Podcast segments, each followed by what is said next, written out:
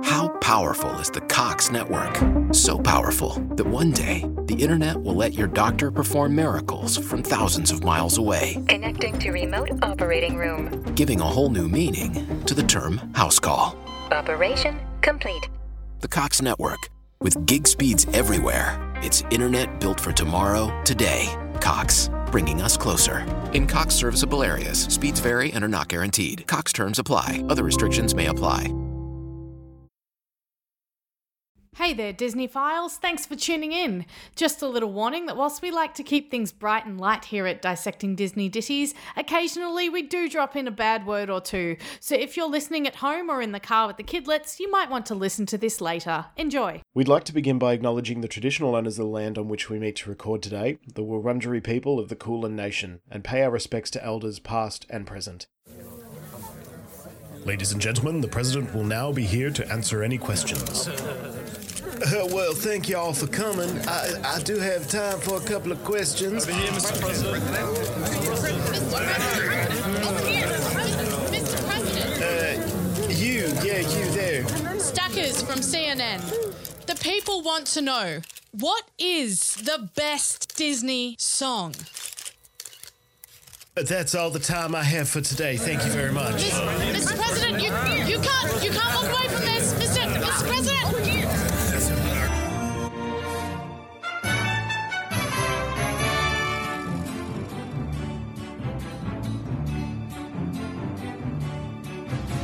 Hello, hello. Welcome to Dissecting Disney. Damn fucking. hmm. Roll sound. Sound production, take two. Hello, hello. and Welcome to Dissecting Disney Ditties with Staccas and Will. I'm Staccas. And I'm Will, and on this show we'll be taking each Disney classic and breaking it down song by song in an attempt to answer the impossible question. What is the best Disney song? It's a madhouse! A madhouse! This show feels so bare bones when we uh, when we have to record it remotely. We've gotten so Yeah. you know we, we have had the luxury of having our board, which has all the sounds mixed in, and uh, Yeah, now getting to back- basically listen to the podcast as we record it. yeah, that's it. Yeah, but now it's like we're doing uh, DDD unplugged. You know, how are you, Staccas? I'm really good. How are you? I'm okay. I'm okay. I uh, got the dreaded vid, but uh, I've, I've recovered and I'm uh, I'm feeling good again. And- but and do not that's wh- recommend. That's why we are separated. That is, that is, yeah. Just to just to be safe, guys. Just to be safe. Um, yeah, I, I'm still dodging that bullet. Touch wood. Touch. Mm, Yeah. touch wood. Touch wood. touch the entire dining table I'm sitting at. Um, yeah, but other than the vid, seen anything new lately? Uh, well, I watched the. I've been watching the Boba Fett um, Star Wars show, the Book of Boba Fett. You into Star Wars at all? I'm gonna assume by your blank stare that no, you are not. That's fine. Someone I was actually at a friend's place last night, and I can't remember like how this got worked into conversation, but we're basically talking about like when you've just got no idea about something, and my friend Emma Yeah. goes, "It's like you and Star Wars," and I was like, Uh, yeah, right. Yep. Okay. well, see, uh, we're constantly learning things about each other. That's something I now know about you. I know not to mention Star Wars. Um, I did go through a phase where I was just watching a bunch of movies, and I watched the new the new James Bond. Have you seen that? "Oh yeah, yeah, yeah, I saw that Yeah. a while ago." I really liked it. Really liked it. Me too. Um, I thought it was a solid entry. Um, I'm a big Bond fan, and I'm a big fan of Daniel Craig, and I think it was a pretty good one. I think it was all right. I don't think it quite compared to um, Skyfall and Hmm. the one that came after it. Is that Quantum? Uh, no, the uh, Spectre. Spectre. I thought both of Yeah. those were, were quite excellent. This one, I was like, it was it was okay. yeah. Yeah, m- not quite on the level of the other two, but it was still all right.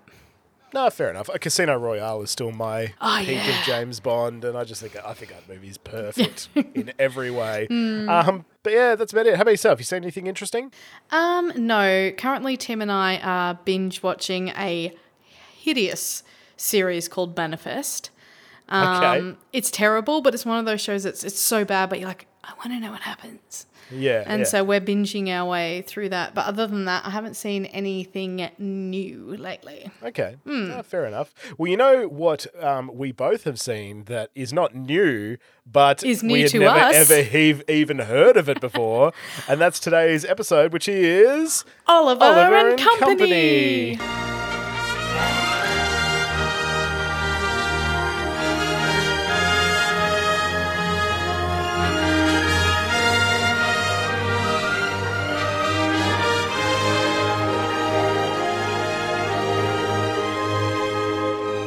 I this movie, the existence of this movie will always be a complete mystery to me. How this managed to avoid my consciousness for 35 years hmm.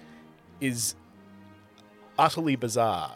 I feel like we need to sort of go into the backstory of that. Yeah. uh, Do you um? Did, were you a big fan of Land Before Time? I was a fan of Land Before Time. Yeah, I remember being traumatized by that as a child. Yeah, because I, I really think because these came out at the same time, I think it was really like well, it wouldn't have been your choice because you would have been a fetus, but like Yeah. your the parents' tool choice between like a movie about a kitten and a movie about dinosaurs. You know, like which one Yeah, are you gonna yeah. pick? Yeah. No, no, actually, that's a good point. Yeah. Hmm. And I was born by when this movie came out. I believe this came out in 87. Eighty eight. Um, 88. So, yes, I was one year old and making choices about the movies that I wanted to see. um, so, it's good. It actually feels nice to be at a movie that I, I was alive for. So, yay. yeah, I I didn't write down what month this came out in, so I was either about to be born or I had Hmm. just entered the the world. yeah. But yeah, what did you think? I really enjoyed it, but I don't know whether that's because it was a like it was really if it was good or if it was just like this is a Disney I've never seen before and it's got a lot of really recognizable voices. so I'm just having a good time for that. Like I did I really I've enjoyed watching it. I really enjoyed watching it. How about yourself? Yeah, I thought it was a really nice film as well. I didn't think it was incredibly life changing, and there were certain things that I really didn't like, such as the animation. Um, Yeah. I thought the animation in this was awful. Yeah, it's weird because we're just about to hit the Renaissance, which is kind of known for its animation, or that at least like their style of animation they kind of refine throughout that period. And so it's weird that we've got this like one movie that comes just before it that is very um, rustic in a lot of ways. Yeah, like just when they were singing, I noticed it the most that their mouths just weren't moving much. yeah, yeah. They're kind yeah, of just opening and shutting. yeah. Uh, Yeah, it was really, really strange. And I, I think I can explain why it looks like a bit of an, an afterthought in that respect. Um, Yeah. But but overall, I thought it was a really good movie. And um, Yeah. I've got friends who are obsessed with this movie and think it's one Hmm. of the greatest ones ever. Shout out to Pat. Um, he's the one that Well- introduced me to this. And um, yeah, because just to sort of give, sorry, you finish first. Oh, and I was just gonna say, um, some of my my girlfriends as well. They're like, Oliver and Company, what did you think? And I was like, oh god, it, it was okay. Like, yeah, yeah. but it's better than like some of the other pe- people's favorites that we've come across where we're like, it doesn't hold up, guys, and they're like, no, but it's so good. Like The rescue At least this so is good, enjoyable. Yeah. what are some of the ones but- we haven't enjoyed? Uh, I don't know if it's that we haven't enjoyed them, but it's more like we were underwhelmed by them. Like I know I was really underwhelmed by Fox and the Hound, Yeah. um, which a lot of people remember really fondly. The Rescuers, Robin Hood. The Rescuers, yeah, Robin Hood. I had a lot of people sort of berate me for my views on Robin Hood. Um, yeah, but it is interesting because just for a little bit of like backstory and context here, we um, discussed that we wanted to make this podcast and we created our spreadsheet that broke all the movies down. We had all the information listed and it was all of the movies. We went through a list and every one that we knew was a musical, we, uh, we went and we put into this spreadsheet. And I don't know if we started recording yet, but we were in the, the sort of early stages of discussing when we were going to record, and you messaged me and said, "Have you ever heard of this movie Oliver and Co?" And I was like, "I've never heard of that movie. I have no idea what you're talking about." and you sent me a link to the page, and this is the exact movie that young Will would have like frothed for. Yeah. So, as a young person, I was very into Billy Joel. He was my absolute favorite singer. Yeah.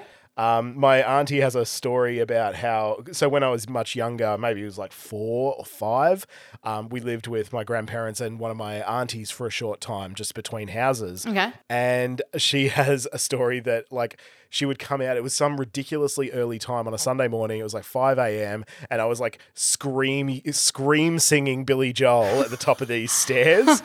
and so like I, I was all over Billy Joel. You know, some kids loved, you know, the Wiggles. I loved, uh, you know, Billy scenes Joel. from an Italian restaurant. Like you know? I also love Billy Joel, but I feel like it was at a much later stage in my life than you. Yeah, yeah.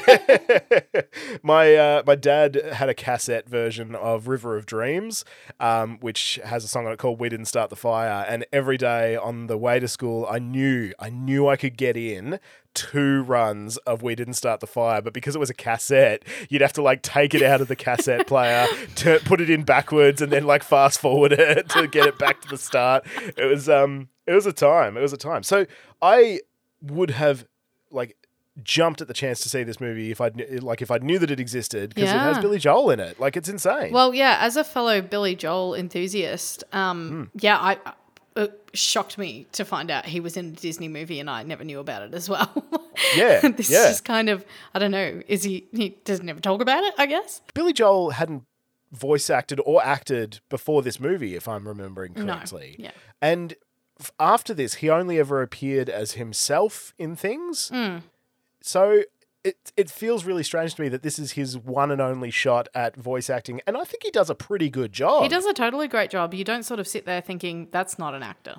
Yeah, absolutely. Yeah, absolutely. I really like his accent, and that's why they cast him as well because he has that like Yeah. really thick um, New York accent, and it works Yeah. really, really well for Dodge. Is he Dodger? yeah, he's Dodger. Yeah. Works really well. Yeah, absolutely. But I mean, he's not the only sort of big name voice actor in this because we've got like Bette Midler makes an appearance in it. We've got Cheech Marin. Yeah. Um, I think those are the big three, but it's just it's very eighties in that those are some of the big name voice actors that we have. Yeah, welcome to the um, age of Eisner. Yeah, yeah, Let's absolutely. chuck some celebrities in the movie. That'll be brilliant. I remember that's what we discussed in the Great Mouse Detective episode. Was that was his big pitch for that bar scene? Was Yeah, he wanted Michael Jackson, Jackson. to do it, and so he finally got his wish. Yes, well done, Michael. he did, and you know he definitely solidified that with Aladdin, which is coming in a few films. Yeah, yeah. But um, just uh, yeah, stunned that it exists. D- really liked it. That's that's sort of my summary of this movie. All right, so uh, before we jump into any of the details, what are what are we drinking? Disney drinks, y'all. Oh, yeah.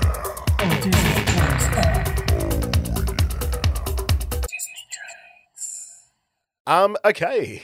So today's drink, uh, I'm calling the Streets of Gold, and it's a take on a New York sour. It's kind of like a New York sour, but it's also kind of like a Manhattan. But if a Manhattan was sour, I don't know. If you know cocktails, you'll know roughly what I'm trying to say. Um, but essentially, what we've got here is we've got um,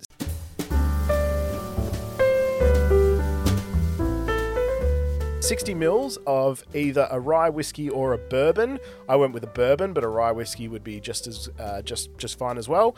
Uh, we have 30 mils of lemon juice and 30 mils of simple syrup.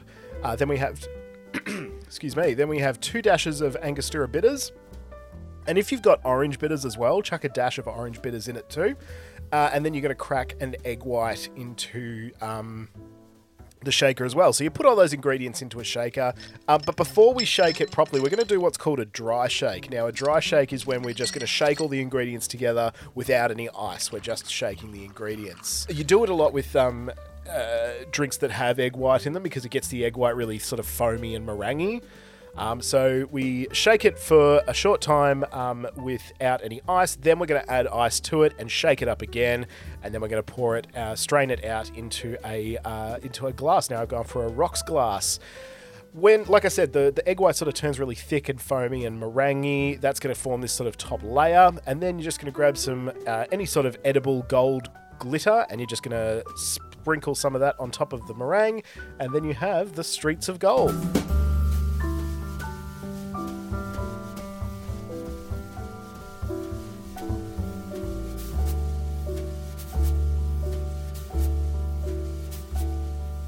I'm sorry. Can we back up? Yeah. Last week, when we were in Yeah. person, you made me drink something that I would never, ever, ever order again. It was basically yeah. an iced tea with alcohol, and I hated every drop of it that I drank in that one sip I took before I just left it at your place. This week, Yeah. you end up coming up with a cocktail that I sound it sounds like I would absolutely devour. Yet you did not send me the details before we started I, recording. oh, I How knew I'd forgotten dare something. you, Oh, yeah, William? Yeah, yeah. How I promise dare you? I will make you one next time you come around, You and we'll just pretend that we've one. got the next cocktail. You better because that just sounds delicious. Yeah, absolutely. So yeah, just uh, that's the streets of gold, guys. Enjoy. I really need to buy some um, gold, oh, just glitter for drinks, but I seem to only Yeah. be able to find it from overseas, and it's wicked expensive. Yeah, it can be really pricey. I um I found like liquid versions, but again they're quite expensive. Yeah. Um, and I don't want anything that is going to add a lot of flavor, and they all tend to be quite flavored as well. So, yeah, there's a market for it. Uh, hint, hint. If anyone's out there wants to sponsor us with, uh, you know, glitter for drinks, glitter for drinks. Donate to our Patreon at DDD with Staccas and Will.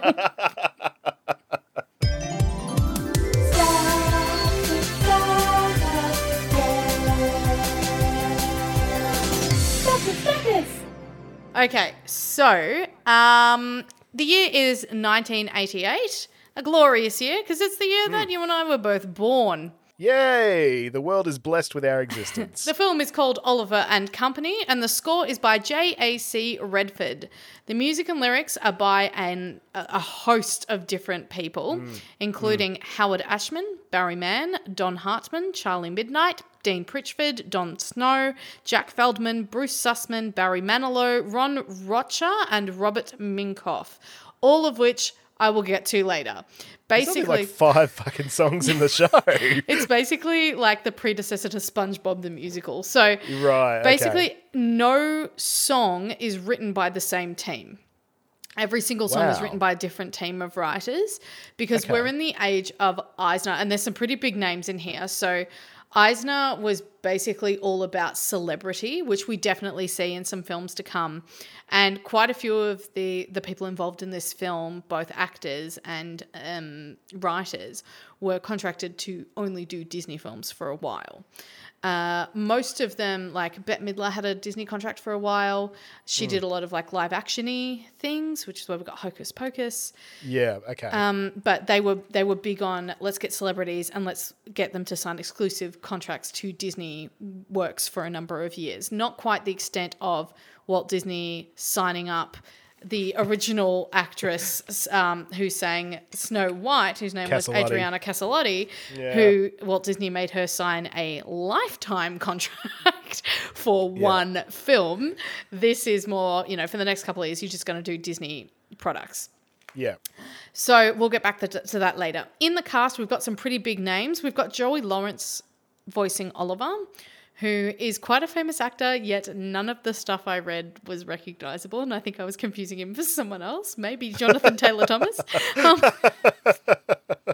I was like, oh, he's super famous. And yes, he's done a lot of stuff, but I was like, I don't know. I'm thinking of someone else. Um, Dodger, Dodger was voiced by Billy Joel, who we know is a basically a pop superstar. Yeah.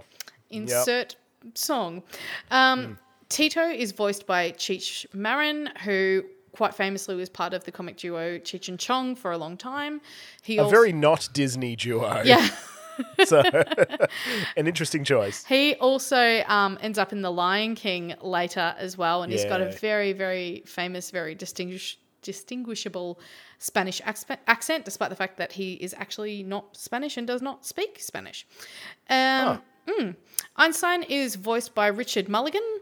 Francis was voiced by Roscoe Lee Browne. And then the interesting one for me was there's a dog in the show named Rita, who is mm-hmm. voiced by a woman named Cheryl Lee Ralph.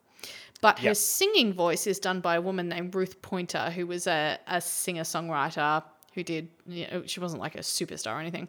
But Cheryl Lee Ralph was definitely a singer because she was the original Deena in Dreamgirls, the original Muzzy in oh. Thoroughly Modern Millie. Uh, and I'm talking the Broadway shows here. And then she was also um, a character in Sister Act 2. She played Florence, but I can't pin- pinpoint who that was, but she was in Sister Act 2. So she definitely could sing, and I'm not quite sure what happened there. Yeah. That's a really strange choice. yeah, really strange choice. Um, also in the cast, we've got Bette Midler as Georgette, who has a. Pardon me, who has, has a sensational show number about halfway through the show, uh, the movie. And Bette Midler, if you don't know who that is, ask your mum. to me, she is Winifred in Hocus Pocus, but she Yeah, yeah. definitely her stardom extends extends far beyond the movie. Yeah. Yeah. But uh, yeah, her and Sarah Jessica Parker and oh my god, third name. Oh, I feel so bad. She was also in Sister Act. Uh, she's a brilliant actress, and her name is Kathy. N- N- is it Najami? Nad- Najimi? That sounds about right. Najimi? It's something like that. Um, yeah, that's to me. That's like their careers peaked there. I never watched Sex in the City, so. so yeah, I also um, I also discovered who Florence is in uh, Sister Act 2 if you're interested. oh, who is it?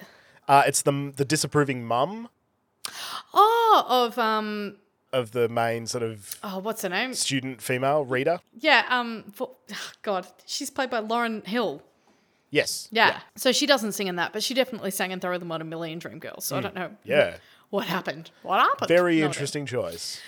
Uh, songs that you might recognize. Uh, the one that comes to me from people who I know love this show, and also for me, the most memorable song in the show is Why Should I Worry? Hmm. Apart from that, there might not be any. Would you say any other standout songs from this? Um, I mean, all of them are enjoyable, and you know, not to get into spoilers, but I rated them all fairly positively. Um, but there's nothing that really stands out. It's all very '80s. It feels very um, uh, like if you've if you've seen the live action um, Teenage Mutant Ninja Turtles from the early '90s, like a lot of the music felt like it belonged in those in scenes. Um, yeah, just very '80s, very New York. It is very of its time. There's a lot of product placement yeah. in this movie, which we haven't seen before, and it definitely is trying to scream like for its time. This is a current, relevant movie, um, Yeah. which the 101 Dalmatians was kind of trying to do that, but this does it in a much more sort of commercial way, I guess. yeah. So yeah. it does feel kind of the music does feel quite dated, but that is definitely probably the that would be the single, and it's also sung by Billy Joel, which makes sense. Yeah, yeah. Hmm. And he sings it so well. I mean, I didn't expect anything less, but far out. That be, man can You'd be pretty a tune. disappointed if Billy Joel was the one that couldn't sing in this Yeah. film. so, to give you the the history of what's happening at Disney right now, I'm actually going to go backwards a few years and catch us up because there's a few things I should have mentioned in previous episodes that I either lightly touched on or completely just skipped. So, Okay. in 1984, and I think I did mention this, the animators are shipped out of the main building of Disney. So, this is the animators have been in the main building of Disney since Walt Disney was alive. And because the animation arm is dying so hard, they ship them off to this decrepit building in Glendale. And it's basically a bunch of portables stuck together. There's footage Yeah. of the animators in there. It's it's terrible. Yeah. And they literally thought any day now we're just all going to be fired. So they used to just kind of muck around in there. Michael Eisner and Katzenberg move into the building, move into Disney. Okay. So Eisner's the big head honcho, Katzenberg's basically second in charge. Katzenberg starts um, holding all of these meetings for animators at 6 a.m. 6 a.m. meetings, 6 a.m. Out. meetings. Uh, eventually, he moved them to 8 a.m., but on Sundays.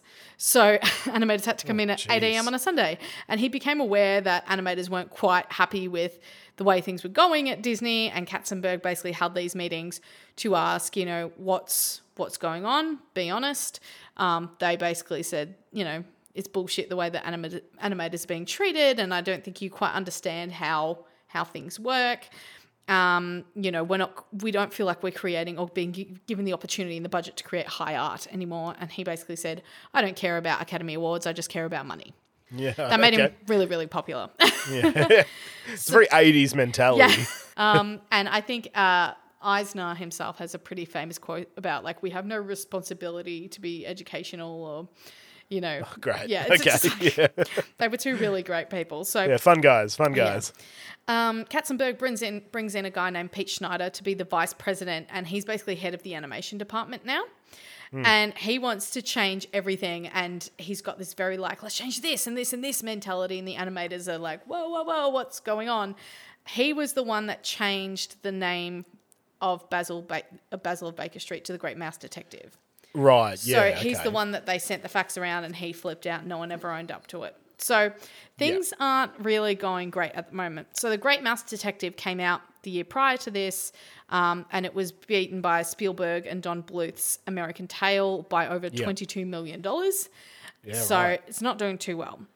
Um, basically, when it comes to Oliver and Company, Peter Schneider says, okay, what I want us to do is instead of us just allocating teams, like animation teams, we're going to pick our like head animators. You're just going to pick your own teams, and then you're going to have like design battles. between yourselves. so basically, animators who didn't have like a lot of original ideas lost out because they weren't chosen to be part of the teams. Yeah. And then um, he was like, I want like creative debate. And what was happening is animators were made to like animate f- almost full scenes and present them. And then like one would be picked and everyone else would just chuck out all of their work. Shit. And so Okay. there was a lot of wasted time happening around this film. Yeah. Yeah. So um, basically, he also allow, started to allow a lot of revisions of drawings. So he was told, you know, you can't really revise, you know, make big changes once something is animated because we're mm. still we're still mainly hand drawing here with a little bit of CGI, which they use a lot in this film for backgrounds. But if you want to change things, you know, someone's got to go back and redraw that. It's not like now we just click a mouse and move an arm, you know. Yeah, yeah. And he was like, no, no, no. Multiple revisions are totally fine. So, so much work is getting chucked in the bin. Everyone's getting really upset about it. An interview is held on 60 Minutes, and you can find this interview where um, Eisner's sitting in a movie theater watching, I think it's like pencil drawings of Oliver. And the woman that's interviewing him says, Can you really afford to, to still be animating at Disney? Because at this time, basically Walt Disney World is exploding. They've introduced a Michael Jackson ride, they've introduced a Star Wars section of the park. Yeah, right. It's not the Star Wars section that we know now. Well, mm. you don't know because you haven't been there, but now it's like a huge Star Wars branch. But Yeah, yeah. at the time, there was a little Star Wars thing introduced. We've got Michael Jackson Land. The parks are exploding and making millions and millions of dollars. We've also got Touchstone Pictures, which is taking off. And funnily Yeah. enough, last night I went to the Melbourne Zoo and watched 10 Things I Hate About You, which Oh, is very cool. Touchstone Pictures. Yep. Um, so they've got Touchstone's Pictures, and that's taking off with a bunch of great films. Merchandising is through the roof. Um, it's super successful. And then we've got the animation, which is, you know, the movies we've had, Black Cauldron, and which lost twenty Yeah, million dollars yeah. or something. and we've got The Great Mouse Detective, which was eaten alive by Bluth. So really, it's like, why is Disney still making animated movies when everything else is so successful? So this interviewer interviewer said, Can you afford to be doing this? And this is probably the one good thing he said, which was, No, we can't, but we have to because that's the legacy of Disney. Right. Okay. So there's no money, but they're still making these films. And Katzenberg comes out and says, starting with Oliver and Company, Disney is going to start releasing one new film every year. And that's the promise we're going to make. Oh shit. So, despite the fact they haven't had any recent success, he's like, we're going to start pumping out movies. And that's Yeah. because Pinocchio has come out on VHS and it's super successful. right. So they start going, you know, we'll start the vault, we'll start releasing films, but they work out very quickly. Once they start releasing the good ones, inverted commas, they're going to run out of stuff very soon. Yeah. So Katzenberg's like, we need to start churning out movies so that we mm. can start churning out VHS or videos because we're going to run out of stuff. Yeah. Yeah. Um, so to get uh, these movies going, because obviously it means we're going to have to start like launching multiple movies at the same time, because movies take more than you know ten months to make. He introduces something called the Gong Show, Yeah. and so have you heard about this? I've heard about it briefly. Yes. So basically, people, anyone really, could come into the office and pitch a show. Yeah. and it would get a green light or a red light. So things that were instantly greenlit were things like Pocahontas, Yep. um, Rescuers Down Under, oh God. Beauty and the Beast, Yep. red light for Little Mermaid because it was too much like Splash. Right. So okay. they've got this show called Splash. It's super successful, and, the, and Katzenberg's like, we don't need another mermaid thing. Yeah. Yeah. Funnily enough, that's going to be the next movie that comes out. Yeah. Yeah. So anyway, we get to 1988. So the animation department is struggling hardcore. Um, and out, do you know what big, big movie came out in 1988? It was Disney and Spielberg. uh. It was a live action animation blend and it wasn't Space Jam. Oh. Who framed Roger Rabbit? Bingo. Right. So Spielberg, after he's done Amer- an American Tale with Bluth, obviously Disney's rung Spielberg and be like, "Hey, we saw you did that thing. You want to do a thing with us? Please be our friend."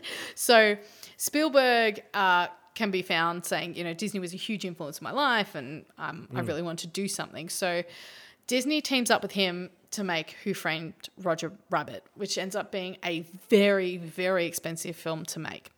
yeah. And basically, we've got this disgruntled animation department at Disney, and Katzenberg goes, hmm, you know, it's Spielberg. It's a big deal. I don't think our rookie animators are up to it, and hires a brand new animation team from London to work on Who Framed Roger Rabbit. so, Fuck. Okay. how, how, how brutal is that? Jeez. Like, you guys keep working on your little cat movie. Like, we're all good. So, at the time, Oliver and Company is being made, and Little Mermaid is being made uh, at the same time. Okay. Mm, yeah. So, it gets to a point where Roger Rabbit is costing so much money hmm. that Katzenberg flies everyone over to, I think it's to London, Yeah. to tell them we have no more money. So basically, do what you can with Oliver and Company, finish it because that's coming out first, and we're freezing the Little Mermaid because we just don't have money for it. Yeah. Yeah. And then flies everyone home on like private jets and helicopters and all the like. Wonder, wonder why we don't have any money, guys. and the animator's like, "What the fuck?" Like, yeah, we've got no money now. Get in your limousine to your private jet.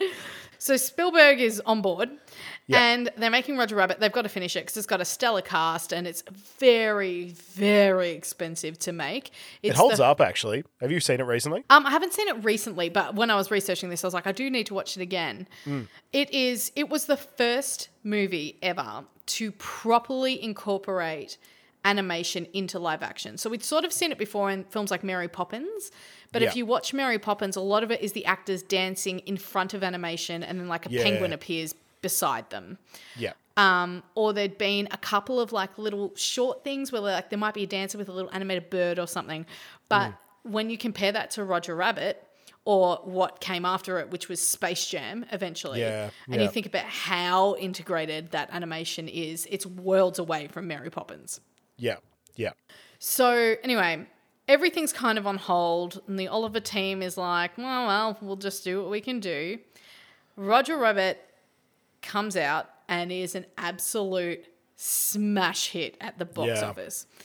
It gets Oscar nominations, it makes millions and millions and millions for the Disney um, animation department.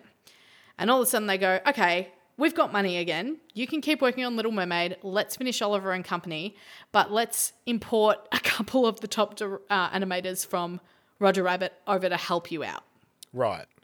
So Oliver comes out six, six months later at the same time as Land Before Time. So Michael Eisner is still keeping an eye on Don Bluth. Yep. Don Bluth has announced Land Before Time, this dinosaur movie, and Eisner's like, game on, we're going to release a movie on the same day. The same day. The same day. So Oliver and Company and Land Before Time come out on the same day. And well, that went well. Yeah. So Oliver and Company actually came out on top on the opening weekend, yeah. Okay. but that changed very, very, very quickly. Like Yeah. Land Yeah. Before Time just ate it alive. yeah. Um, and then the following year, Don Bluth releases All Dogs Go to Heaven, which Oh. is a film about cats and dogs, just like Oliver and Company was about cats and dogs. So he's like, Yeah. well, I can do a cat and dog movie too. Look at this. Um, and then later on, they're going to release The Little Mermaid. And he's like, I can do a princess movie too. Look at that, Anastasia. So Yeah. He's basically buying the office across from Michael Eisner and just like mooning him every day. so it does look like at this point, um, Don Bluth is going to eat Disney alive. Like he's had two quite successful films in a row now. Um, And we're just very, very lucky about what happens next. Otherwise, it Yeah. probably would have just gone, you know, the other way. yeah. Yeah. Yeah. So, um, that's all the like where we are now. So there's sort of like some big changes. We know we've got people like um, Ron Clements and uh, no Musker and Yeah. Clements. Ron Yeah, Ron Clements Ron, and Ron Clements, John Musker. John Musker um, are involved here, and they're definitely working on Little Mermaid, which was their pitch. Mm. So um, yeah, things are. Welcome to the Renaissance. I'm so excited. anyway, so this film comes out, and it's like it's like a, uh, sort of successful, but yeah, Land Before Time eats it alive. Yeah. So that's where we are now. It's interesting because uh, you mentioned that Howard Ashman was somewhat involved in this as well, and I think Mm-hmm. this is the first time that he has been involved in a Disney that we've discussed. Yeah. Um, unle- but he becomes quite uh, prolific in the development and production of both Little Mermaid and Beauty and the Beast. Yeah, and, and I to an suppose to an extent, Aladdin. Aladdin. yeah, Yeah, But he Jinx. unfortunately passes away at that point, but we'll get to that. Yeah. So basically, Howard Ashman's involvement is just in the opening song, which is called Once Upon a Time in New York City. And um, he had basically co written Little Shop of Horrors with Alan Menken, which opened in 1982. And that's how he kind of got his name on this film. So he wrote the lyrics for that.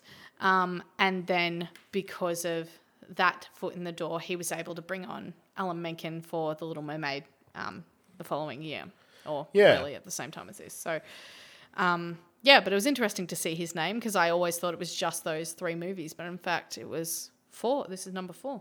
Yeah, Mm. that's really that's really interesting. Yeah. So at this point in the show, normally we'd go into the original story. However, I got very, very excited about researching this show and did quite a lot of research into like what's going on at Disney. I want to know all the mm. stuff and like who's in the cast and who wrote the music. And it wasn't until five minutes before we started recording this I realized I forgot to read the book. Like- and then I thought maybe I can do a quick speed read, but it turns out Oliver Twist is 387 pages long. So Ah, Dickens.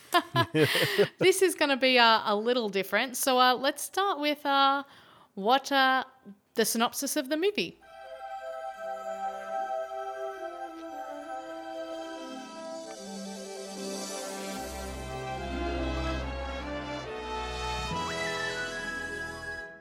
Whoa, whoa. So basically, for anyone who hasn't seen Oliver and Company, it is very, very, very loosely based on Oliver Twist, which hmm.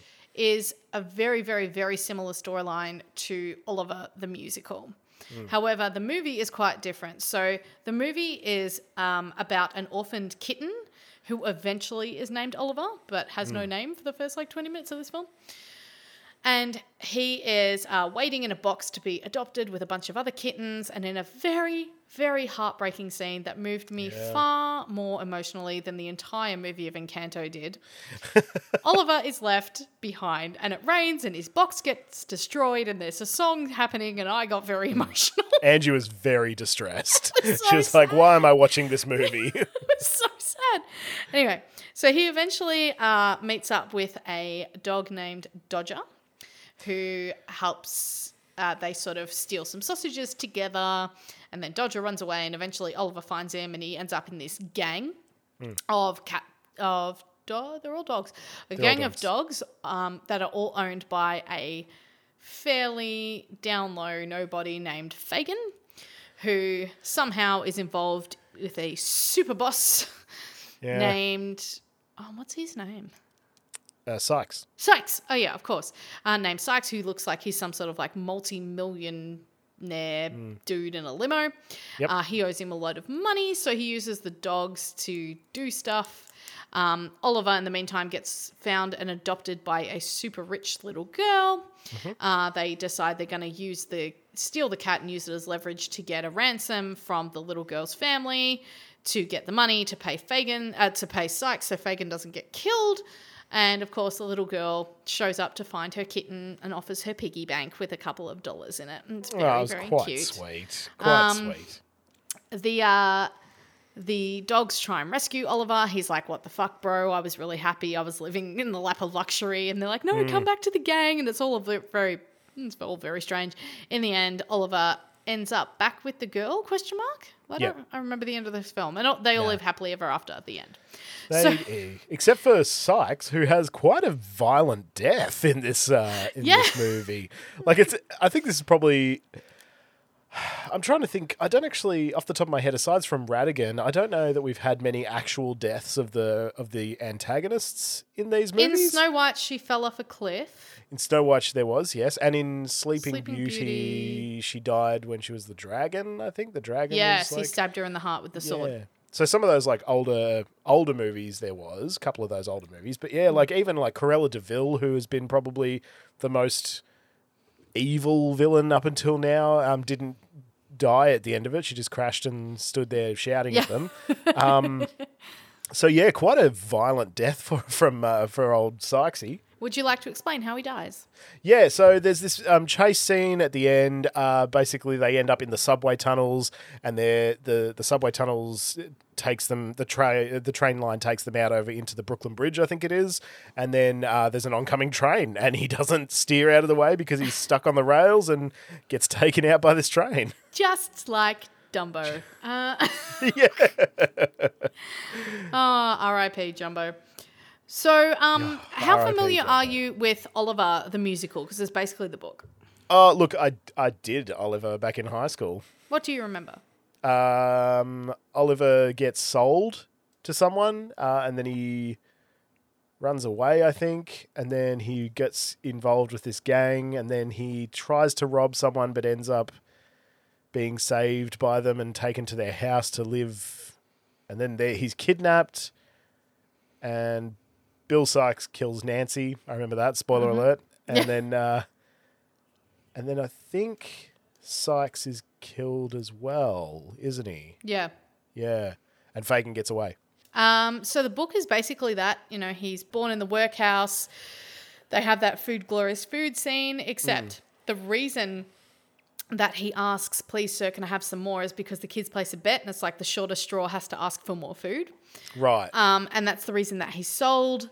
And then, yeah, he joins the gang and with Fagin, and he's like the innocent one that's like, I didn't know we were going to steal. Um, he gets adopted, he gets kidnapped. Uh, I don't know if Nancy dies in the book. Question mark. She probably does. But the Yeah. biggest difference is at the end of the book, Oliver gets shot. oh. um, he doesn't die. He gets shot in the arm and then rescued by the family that adopted him, and all lives happily ever after. I mean, look at the 1800s. A shot in the arm was probably a death sentence anyway, so no one, no one's getting out of that. So yeah, compared to a story about a kitten who gets adopted by a rich family, which is basically Annie Warbucks but with cats. Um, yeah, yeah. She actually looked a bit like Annie, Orphan Annie, at the end. She was wearing a red dress, had like the red hair. I was like, oh, I see what you're doing. Yeah. So originally she was meant to be Penny from the Rescuers.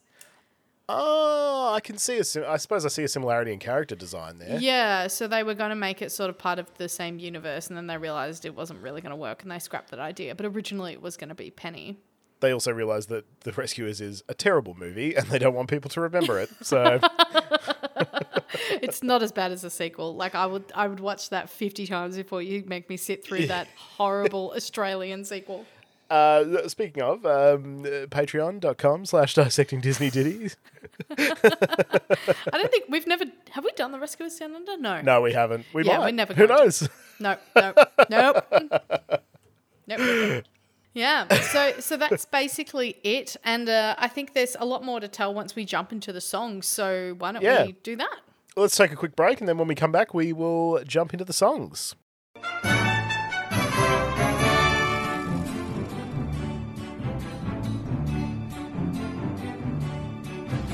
Hey guys, Will here from, well, the podcast you've been listening to. As always, we'd like to take a moment to thank our listeners, um, all of you, every single one of you. We couldn't do the show without you. Thank you so much. Um, to help us grow the show, tell all your friends about us. Tell us what, tell them what we're doing.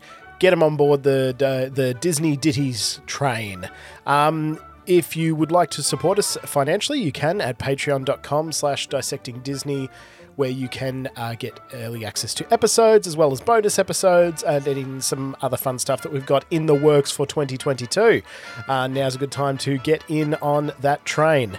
Staccas would also like to let you know that she has a cabaret coming up at it is called Life According to the Mouse and it is about all things Disney. April 25th to 30th, 30th at the Butterfly Club in Melbourne. You can find information at thebutterflyclub.com and information will be posted on our social media as well. That's all, guys. Uh, let's get back into it. Thank you.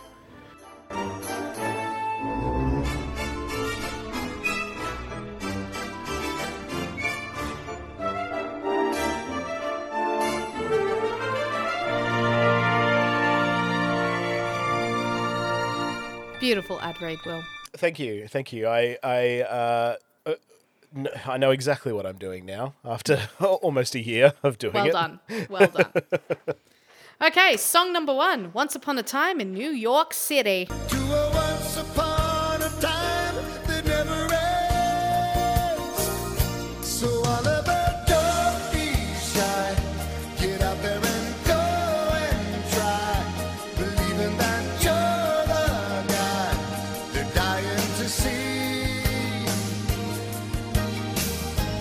Huey Newis and Huey Newis Huey Newis. and the Lose. uh, Huey Lewis and the News. What a what a choice to open this uh, very 80s Disney movie. Perfect. It's absolutely perfect. This song, actually, I thought was quite perfect for. What's that noise? Uh, that's my dog, Maggie. It's all right. Now we're stopped. This song I thought was quite perfect for this montage. I really liked it. I really liked it lyrically. And of course Yeah. I did because it's Howard Ashman. Yeah, no, agreed, agreed. It, it sort of set the scene really well, and it like, yeah, it was very effective. Yeah, because as we were saying, the the visuals are quite distressing and quite like there's a lot happening, and it's it seems like a very upbeat number to have overlaying that, but it kind of works. Yeah. And I think you're right. I think that the lyrics sort of uh, help that along because it's it, it's not complex lyrically, but it does it just has some really nice um like what am I trying to say like parallels with the visuals that we get. Yeah, I think it does too because it sort of starts out like you know it's a it's a town for opportunity and then it, it's kind of like not the dream. It's very fame, I think. Yeah, yeah, yeah, yeah. um, because there's like some great lyrics like um, if it's always once upon a time in New York City, why does nightfall leave you feeling so alone? Mm. Because New York City is known for being, you know, such a hustle bustle town. the and city that never it's sleeps. It is, but um, then again, it's easy to feel alone in a in a town city full of people. Yeah. Um, I did appreciate the line when it's raining cats and dogs outside. Yeah, yeah. Very on the nose, but yeah. I think we need a little bit of that, uh, you know, at this point in time. So, this song was written by Howard Ashman and Barry Mann. So, Howard Ashman was the lyricist for Little Shop of Horrors, which mm-hmm. already was open on Broadway. And later on, we know him for writing the lyrics for The Little Mermaid, Beauty and the Beast, and a bit of Aladdin. Mm. Uh, before he passed away, which we will talk a lot about Howard Ashman in the next few episodes, which is why I'm not going to delve into Howard Ashman and get all upset about it just yet. Yeah, yeah. Uh, the music was written by Barry Mann. And have you seen Beautiful, the musical? Uh, yes. Do you remember this that duo that uh, Carole King is friends with? Yes, yeah. Okay, so that's Barry Mann and Cynthia Weil. Right, okay, yeah, yeah. So he ended up marrying her. And for anyone who's seen Beautiful, you'll be like, oh my God, that guy. Yes, that guy. Mm. Uh, most fam- famously wrote We Got to Get Out of This Place for Yeah. the animals. The animals, yeah. but huge, huge singer songwriter and really big um, friend of Carole King and married to Cynthia Weil. So they co wrote this opening song, which is why it's so catchy. Hmm. Yeah, and it is very catchy. It's a very fun sort of uh, opening number. It does some very fun things musically, um, Mm. which I'll sort of find a snippet of something I really love and put it in there. um, but yeah, so what did you rate it, Staccas? I gave it. I was a bit wrong when I said it was catchy, but I think it was it was just very appropriate. Uh, like Yeah. I really liked it. It's boppy. Yeah, it's boppy. It's very boppy. So I gave it three for music, Mhm. Three for lyrics, Yep. five for animation because I just bloody loved this scene. I thought it was, I was so moved by it, dis- despite the fact I had just met Oliver. There was no dialogue. I think the song and the sequence just beautifully encapsulated, you know, how cute the kittens were and then how tragic it is that there's one kitten left. Yeah. So I gave it a five for animation. I gave it a two for contribution because I Yep. think the sequence would have worked without the song. I don't think the song was the vitally important part in this. Yep. Because it was, it's the way the 80s stuff was recorded, like 80s pop music was recorded, where it's kind of like they're singing with like so much reverb and stuff. Yeah. It doesn't quite carry the narrative that it could have if it was Kind of much clearer. sounds like industrial almost. Like it's got a sort of clangy like sound to it. So I gave it a two for contribution. I gave it a one for cake because I I don't really remember it. It was like once upon a time in New York City or something. No, that's fair. That's fair. Yeah. Um, I rated it fairly similar, so I gave it a four for music Mm-hmm. and a three for lyrics. Um, because yeah, it's just a fun bop, as we were saying. It's not super catchy, um, but it is a fun bop. Um, I gave it a four for animation, a three for contribution, and a one for cake. Cool, cool. Yeah, Good job. but that's So um, that song was sung by Huey Lewis, who also was a huge pop star at the time and was part of Huey Lewis and the the news. the News. I want to say the Squares, but did he sing "Hip to Be Square"? Was that Huey Lewis and the News? Uh, I, th- I believe so. Yeah, he also Yeah, sang "The Power of Love" for Yes. Back to the Future. Um, yeah, Yeah, so huge, huge pop star Mm, there in your opening number. Cool. Um, and then we fairly quickly get right into the story with uh, Oliver meeting Dodger. This is actually a good point because you mentioned it just before. Who gives him the name Oliver? The girl. Right. Okay. Because I just don't remember him ever. Like, I just remember suddenly he has a name tag with Oliver. And I think Angie said to me at one point, How does she know his name's Oliver? So, no, he must have just called her that. That's. Um, and I, yeah. I can't remember why she calls him Oliver, but she names the kitten. So before then, Yeah. he doesn't have a name. Okay. There you go. And somehow they managed to get to that point without Dodger saying, like, what's your name, kid? Yeah. I guess because he doesn't care. And it didn't, but it didn't like feel weird to me either. Like No. it just was. Uh, that was my thing. I was like, how does she know his name's Oliver? Nope, she named him Oliver.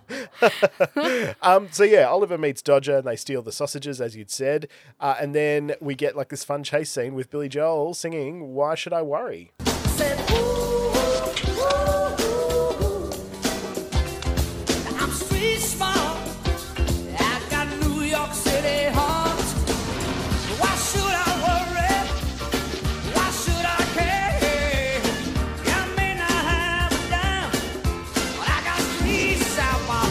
This is such a banger. I love this song. I love it so much. I, It's such a um, bop. yeah. I uh, I had to argue with myself to not give it flat fives because I just love it so much. like, but that is just me loving the song. It's not it's not perfect, but it's me just being like, this song's fucking awesome. Yeah. Um, so having said that, I did give it a five for music. um, I it a Right? Okay. five, a five for music and a four for lyrics. Uh, I gave it a four for animation because I think the the um, the sequence is quite fun, but you are right the the animation of them actually singing is not good, and that's the negative that I find in it. But I think the the sequence, you know, with all the the the pipe being lifted and like the cars they're jumping over and all this stuff, I think all that's very fun. So I gave that a four. You're right. Um, I gave it a three for contribution and a three for cake. Right. Um, Charlie Midnight, also a really huge name, um, wrote a bunch of stuff on a lot of Grammy Award winning albums, including The Bodyguard. He did stuff with Tony Mitchell. Right, he's done okay. stuff with Barbra Streisand and Andrea Bocelli. So he's he's pretty pretty huge. So again, we've just got so much money going into the celebrities involved in this Yeah. in this movie. Um, so yeah, it's written by them and it is sung by the wonderful Billy Joel. Hmm. Again, absolute superstar. Uh, if you've never heard of him, you've probably most definitely heard of the Piano Man. That's if you haven't heard of Billy Joel, what are you doing? what are you doing with your life? but uh, he wrote the Piano Man. So Yeah. if you recognize this, He says, son, can you play me a memory? I'm not really sure how it goes, sweet, and I knew it complete when I wore a younger man's clothes. That's Billy Joel. Okay, Yeah, moving on. So the other person that wrote uh, wrote this song was Dan Hartman, who was um, another fairly famous American muso. He did a bunch of songs that, according to Wikipedia, were really big, but I've never heard of. Um, he had a group called the Edgar Winter Group.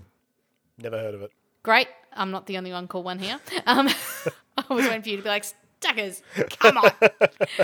um, but yeah, he, he had a few um, singles that were charting high, and that's all I really have to say about him because, yeah, it's a bunch of stuff that I don't think any anyone's ever heard of. Nope, anyway, enough. moving on. so I rated this song not quite as high as you. Um, I gave it three and a half for music because I thought it was a bop. It wasn't life changing. Um, I gave it two and a half for lyrics because I thought it was quite cool. But again, it's like that pop music structure.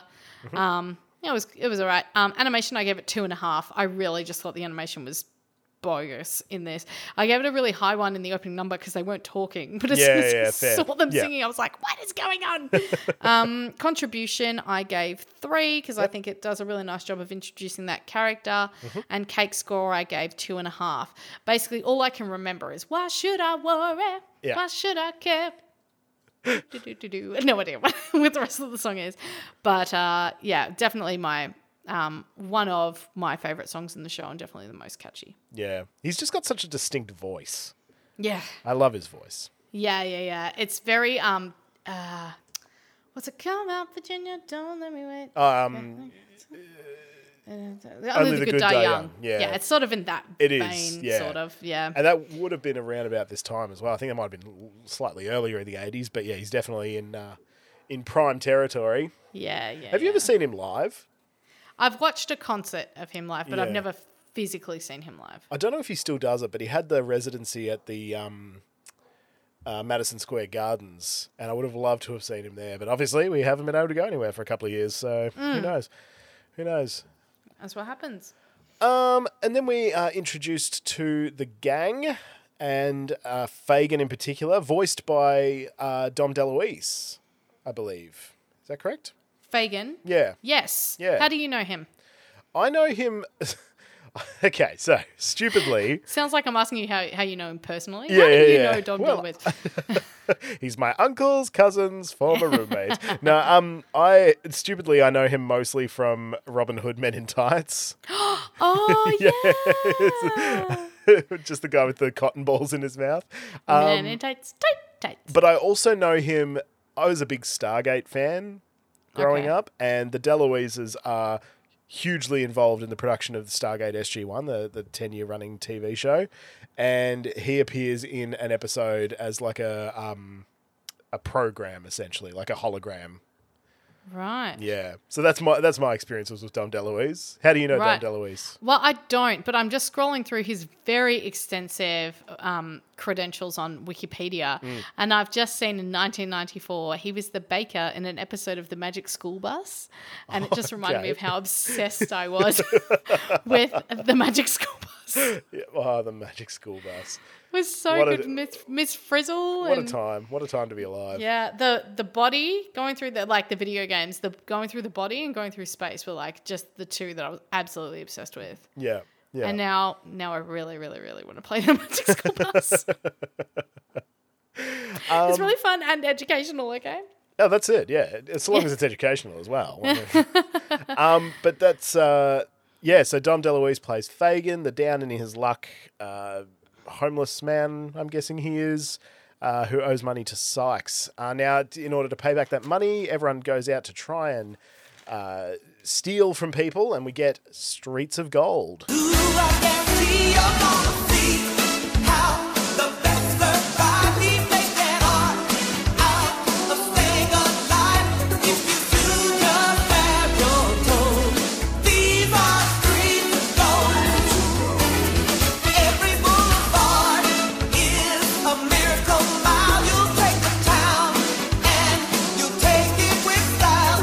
I don't remember this song at all. I look. I remember that it exists. I rated it as a two for cake, but I think I'm gonna have to take that down to a zero because I don't. I genuinely don't remember how it goes. I've completely forgotten it, and I watched the movie this morning. So It's a shame because I do remember thinking it was really good. No, I'm, I I had two as well. I'm like, let's just change that to zero because mm, It's a shame because I do remember it being a really good song. Yeah. Um, but yeah, I so I rated this at a four for music and a three for lyrics, uh, a three for animation, a two for contribution, and now I've changed that to a zero for cake. and a zero for cake. Great. I gave this a two for music, a two for lyrics, a three and a half for animation, a uh, contribution, contribution, a four for contribution, and a zero for cake. All right. Yeah. So, Streets of Gold. This was written by. Dun, dun, dun, dun, so many tabs open. This was written by Dean Pitchford and Tom Snow. Yep. Dean Pitchford is really famous for writing the music for Footloose and Fame. Ah, okay. Yeah. Not all the music, but the songs that you know, they're his. Yeah. it's the easiest way to put it. Because we got to cut loose, foot loose. Yeah. Yeah. The lyrics for this were written by Tom Snow. Now, Tom Snow is one of those guys that's just written music for everybody and anyone.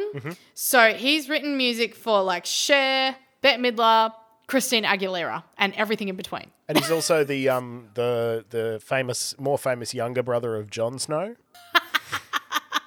He's the guy that knows everything. Yeah. yeah.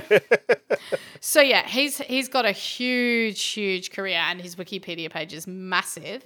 Um, he also co-wrote the music for The Lion King 2, Simba's Pride. oh, okay. With a a really awesome song in it. Um, he lives in you.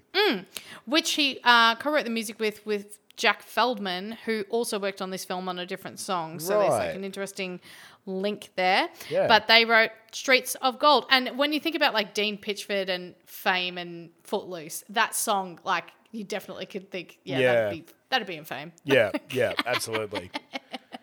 I'm amazed. Um, Diane. Cara, Diane Cara or something was the singer in Fame. Yeah. Anyway, I'm amazed she's not doing it. But that song is sung by Ruth Pointer, who, like I said before, I'm amazed it's not Sheryl Lee Ralph because she's an incredible singer. Yeah. But that was sung by Ruth Pointer. Okay. Um, but now we get to uh, Bette Midler. Well, not quite. I mean, we we uh, we as we've sort of said, Oliver ends up in shenanigans and he gets taken in by this rich young girl, and uh, that family already owns a very pompous poodle called. Uh, ooh, what was the poodle's name? It was uh, G- G- G- G- Georgette. Georgette. There we go. Yeah, and we get this uh, song to introduce us to Georgette.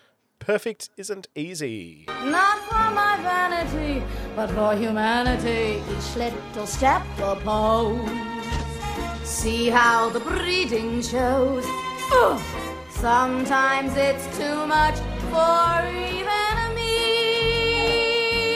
Now, it's really interesting because until this point, the previous three songs have been very, very 80s. Yeah. We've got a lot of synthesizer, uh, a lot of synthesized instruments. So there's not really any real instruments in it. We've got um, very digitalized drums. Yeah. Um, it's it's super like hip in the 80s. And it's the kind of stuff that like, you know, when you think of like hip to be square or that sort of stuff, that that's what you think of. And even the Yeah. um, effects that they put on the vocals with like heavy reverb, um, it's very, very 80s. And then you get this, and it's like, okay, is Hmm. this a different movie? It's very Broadway. Like it, it's a very Broadway number. and I freaking loved it. Yeah, yeah, I really liked it as well. Bette Midler just like, kill, she crushes it. It's She so kills good. it. She crushes it. Absolutely. I'm getting all happy yeah. just thinking about it. I was like, this song Yeah. is so great. so I gave it a four for music, Yep. four for lyrics, Yep. four for animation. Uh-huh. She lost the one point because yeah, the mouth just wasn't moving. I really liked the sequence, Yep. but her mouth wasn't moving, so I was like, yeah, I'm taking a point off. Fair. Um, I gave it a four for contribution, Mm-hmm. and unfortunately a one for Kate because as much as I loved it, I do not remember it. No, fair enough. Fair enough. Mm. Um, I rated it at a four for both music and lyrics, uh, Mm-hmm. a three for animation, a three for contribution, and a two for cake. Two for cake. Can you sing something to me? I think I've got the same issue that I had with Streets of Gold. Uh, uh, let me just. Uh, each little step I pose, how the breeding shows. Uh, something like that. And, you know, Okay. I'm to change it to one. I'll change it to Yeah. one. it's hard. It's so hard. And like, you know, some people might be thinking you only watched that movie once, but I still remember. Why should I worry? Yeah, Like, exactly. Yeah. No, it's the same as like Encanto, as as blah as I thought those songs were. I remembered. We don't talk about Yeah, no, yeah. no. You know, it's just like that song that you leave humming. That's that's your cake Yeah, store. You know. Yeah. No, absolutely. Um, Agreed. Yeah, so this song was written by three people. Mm. Takes three people to write a good music theatre number. Mm-hmm, So it was written by Jack Feldman, Bruce Sussman, and Barry Manilow. Oh, shit. Barry Manilow.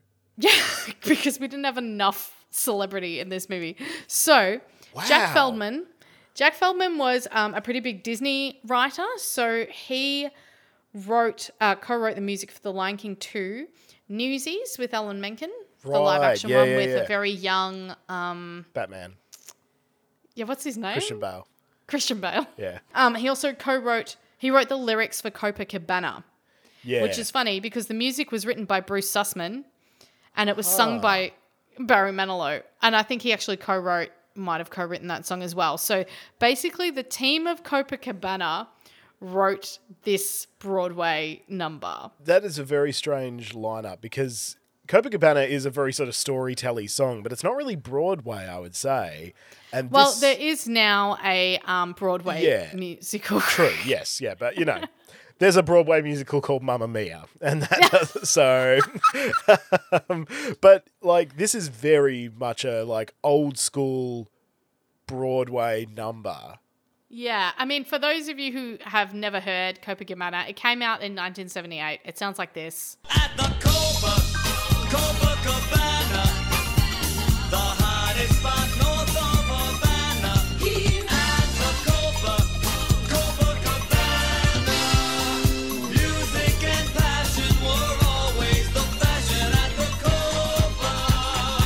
Her name was Lola. Woo! She was a showgirl. Yeah.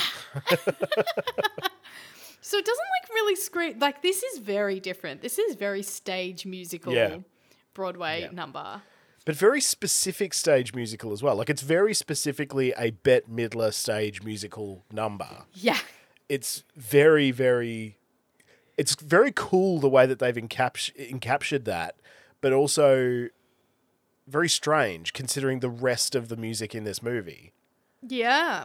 It's super un 80s. And I guess like it might be trying to establish uh, a musical difference between the real world and this like make believe little world she's gotten in her head where you know life is just perfect because she is perfect Yeah, you know like yeah. you you could never see her walking on the pavement outside you know Yeah, heaven forbid yeah. so um it does create that really nice musical divide um but yeah it's just like it's weirdly very different Hmm. that But- was never going to be the pop single No, but it was an enjoyable song nonetheless. yeah yeah yeah Um, but then we get into disappointingly uh, the because it's not great, but also, you know, I'm enjoying this movie. Disappointingly, the last song in the movie called "Good Company," and we get this when uh, is it Penny? Is that her name? No, no It, Penny's the one that she's supposed to look like. It's uh, Penny's the one that she looks like. Her name is. heck is her name? Gigi Jenny. Oh. Jenny Penny. Um, Jenny officially adopts Oliver Yes. and gives him his collar, and this is called "Good Company."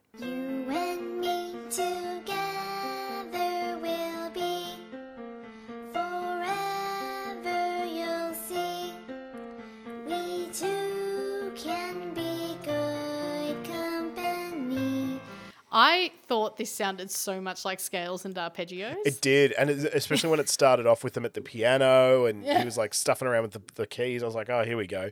And it is kind of similar in that it is similarly boring. Um, it's not bad, and I feel bad for feeling so harshly about it. But it's not. It's just a very blah song, especially when it's like your last song in the movie. Like there's a reprise of um, or, or a reprise, sorry, of uh, uh, it's not Streets of Gold. It's um, Why Should I Worry? I think uh, at the very end, but it's there's a long time between the two, and so this is Yeah. essentially the last song in the movie. Yeah. So this was written by two men, Ron, I think it's Rocha or it'll be Rocha. Uh-huh. I'm not sure. R O C H A. Mhm. And Robert Minkoff. So Robert Minkoff was an animator who, for some reason, ended up co-writing this song. Um, it's explaining a lot, and he ended up being the co-director of The Lion King. right? This is very much a blip on his resume when you think about that. He co-directed The Lion King and Stuart Little and the sequel to Stuart Little. Right. Okay. So yeah, it's just an interesting one. Ron Rocha or Rocha, on the other hand, doesn't have a Wikipedia page. So He does not exist. He does not exist. He was a, a ghost writer. it was just Robert Minkoff like sending letters to himself. I really liked this song. I thought it was just really sweet. Yeah. Um, I liked it a lot more than Scales and Arpeggios. Agreed. Yeah. Um, yeah, so I gave this a two and a half for music, Mm-hmm. uh, two for lyrics, a three for animation, Mhm. a four for contribution because I just I just adore that relationship and the way that she. Uh, it just really explains like the importance of that kitten to her. That like she just really wanted that friend. Yeah. and- Yeah. no, I just thought it was beautiful, and I gave it a zero for Kate because I don't remember it at all. But according to my scores, I liked it at the time. Yeah, no, we're, we're quite similar on that. I gave it a um, a three for music, a two for lyrics, three for animation, three for contribution, and a zero for cake. Yeah. It's just after, yeah, like this is it's this it's a. I'm trying to think what I want to say. It's almost like the movie just kind of falls over in the second half a little bit, and they start just going. What other styles can we bring in? You've written a song, cool. Let's put that in. You've written a song, awesome. Like there's it gets disconnected, and Yeah. like like I said, I love the song that Bette Midler sings. I think it's I think she does it so well, but it is disconnected from the rest of the movie. And then this song is disconnected again from everything that's come beforehand. It's not like it's even connected to Perfect Isn't Easy. It's completely different to that as well. So Yeah. um yeah, it does sort of just suffer a little bit, but it's it's not bad. It's not bad. It's not bad. No. It's a it's a lovely film. Any cut songs from this one? I could not find any, no. I'm sure there must be, considering the number of composers and the number of writers, and I feel Was like it we've a only gong show where they came in and just auditioned a song and it was like, yeah, that'll do. Nope. That's going in Oliver and Co. That's going in Oliver and Co. Um, yeah, no, uh, not that I could see, or not that I could find. Overall, though, yeah, not a bad movie. Considering it Not just it, it never existed in my mind. I was expecting garbage, and I got um, a lovely three course meal. Yeah, and I think if you're if you're picking a movie to show like a young person, I think this definitely would be a really good one. I'd Mm. recommend this far above like The Rescuers. Yeah, and even Great Mouse Detective, because you know I, I enjoyed the Great Mouse Detective, but it is like it's it's kind of adult, I guess, towards the end. There, it gets very intense and dark. This has a very sort of grim end for the bad guy, but it's not like it's not. When I say it's very violent, it's not shown on screen. It is it is all implied. Yeah, but like that scene where Fagin's got his head through the the window Yeah, of the limousine, yeah. and then he brings the window he's up closing and nearly, like it, yeah. decapitates him. Yeah, I was like, it is intense. That is is actually a good point. Yeah. Kids movie. Yeah. Like, don't try that at home, kids. Mm. You will actually like do some serious You know what? damage. Kids aren't too young to learn the evils of capitalism. Okay, so um, yeah, but it is it's it's a good movie. I yeah, like I said, expecting not a lot and enjoyed it. Hmm, and starring uh, Joey Lawrence and not Jonathan Taylor Thomas as Oliver. Um, if you look at a current picture of uh, Joey Lawrence, he looks quite handsome. yeah. Um. It doesn't mean I know who he is. No, no. And then I was like, oh, was he on Friends? I'm like, no, Joey's a character. No, yeah, no. yeah, yeah, yeah. No, it's just when you when, like. You, you, they people say you know oh you've got a, a face for radio or whatever it is Yeah, like yeah. uh, this guy doesn't have a face for radio this guy's uh, Oh, he was on Celebrity Big, Big Brother. He hosted it. oh did he Oh no, he didn't host it. He was a house guest. He came ninth right okay on Celebrity Big Brother. Huh. There you go. That's his claim to fame. After appearing as Oliver, Celebrity Big Brother. that was you can only go up from there. um, all right. Do we have a winner? We do, but do we want to hear? Angie's anecdotes. I yeah, Angie enjoyed this movie, uh, as uh, as did we. Um, now it was um, it's quite funny because I went into it knowing that this was a take on Oliver Twist, but I guess I didn't relate that to Angie because we're sitting there watching it and she's listening along, and then um, when they come back to the to the the den and Fagin isn't there yet, one of them says something like, "Oh, this will you know we'll give this to Fagin or oh, Fagin will like this or something," and she turns to me and she goes, "Fagin, that's original." Oh wait, I just got it. Angie, you're a disgrace to the musical theatre community. Get out. Angie's anecdotes. Alrighty. We have a winner. Not a clear winner, but a winner. Okay, yep. And it is currently ranked in eighth place on the overall score. Hey. Why, should, I, worry? The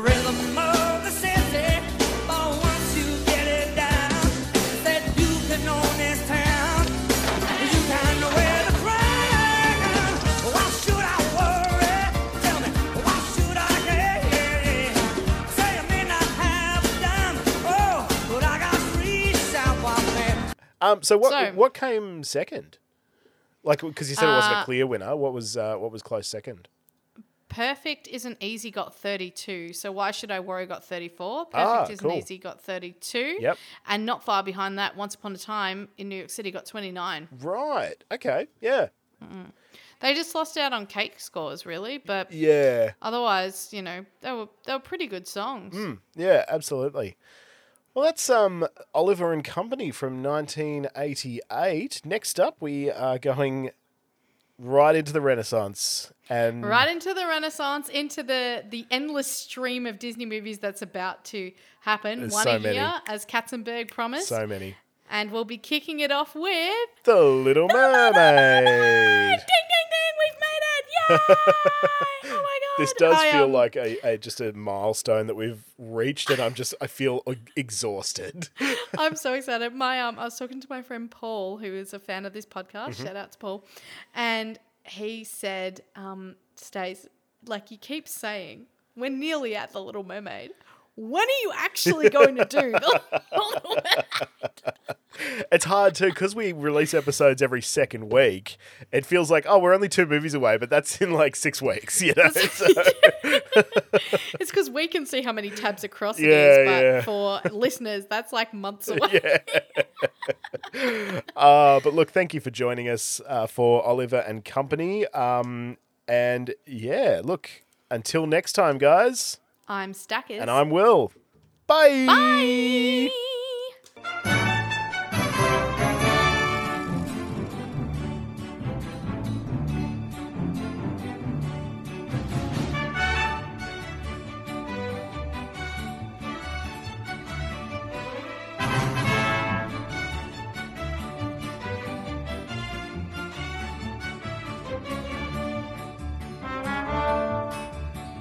Uh, let's jump into some stats with Staccas. Stats with with Staccas. Staccas. Yeah. Yeah. Stats with with Staccas.